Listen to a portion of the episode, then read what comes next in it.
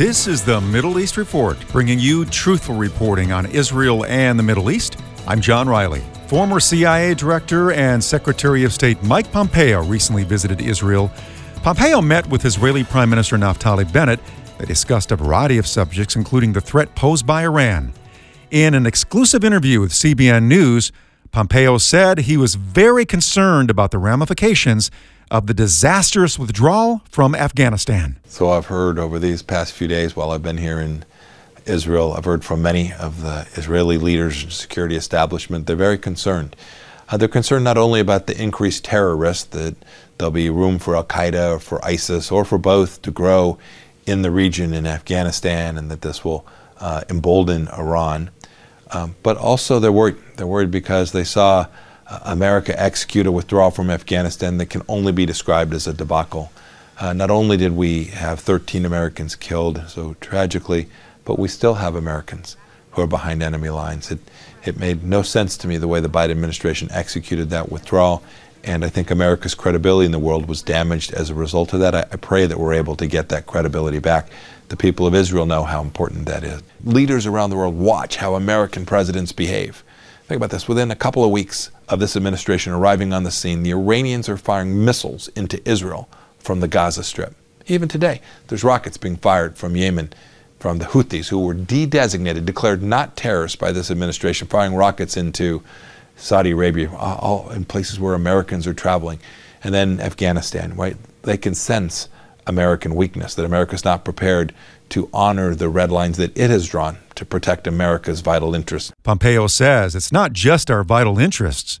It's also our shared faith that keeps us strong. But it's more than just the military alliance. It's more than just intelligence sharing. It's, it's a central understanding of our two peoples. Right? We have a Judeo-Christian heritage in the United States. This is an important democracy in the Middle East. We have an obligation to have a deep and important relationship with the people of Israel. I, I, traveled here not only to renew friendships, but to visit these important Christian sites here inside of Israel. One of the priorities of the Trump administration was religious freedom. You played a key role in that. Uh, you had events there at the State Department as well. How would you assess religious freedom right now in the region as well as around the world? I, one of the biggest regrets of the changes in foreign policy is that the uh, administration doesn't place that as a priority when they're around the world talking, they put climate change at the top of the list, where we had this idea of human dignity and human rights and religious tolerance and freedom. So many people live in a condition where they can't practice their faith we were determined every place we could to use the appropriate American influence to increase the capacity for human beings to worship in the way they wanted to, for them and their families just to live their own lives. Uh, Secretary, you're an evangelical Christian. You're here in Jerusalem. What does Jerusalem mean to you? Yeah, it's uh, it's the center of all three Abrahamic traditions.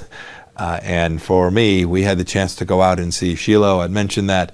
We saw where, right where Hannah prayed, where the tribes came together. We, we, we know these histories. I was at the Church of the Holy Sepulchre yesterday, right where Jesus was uh, crucified, died, and buried, and then rose from the tomb. This is at the center of who we are as Christians. And to, to get to once again to walk this place is a reminder of how central Christianity is to uh, humanity and how important it is that as we as we enter public life that we keep Christianity and our faith at the center of it. And we never we never fear. We are disciplined. We are true. We are tolerant of people of other faiths as well. But we know who we are in, as believers in Jesus Christ. Tony Evans, well known pastor and author, traveled to Israel. In November, you can experience the beauty of the land and the powerful messages from Pastor Tony as he shares from several of the sites there in Israel. Journey with Jesus will be in theaters across the country for a limited showing coming up in November. To find out more about the movie, visit journeywithjesusmovie.com. That's the Middle East Report. Podcasts of this show are available at afr.net. I'm John Riley. Thanks for listening.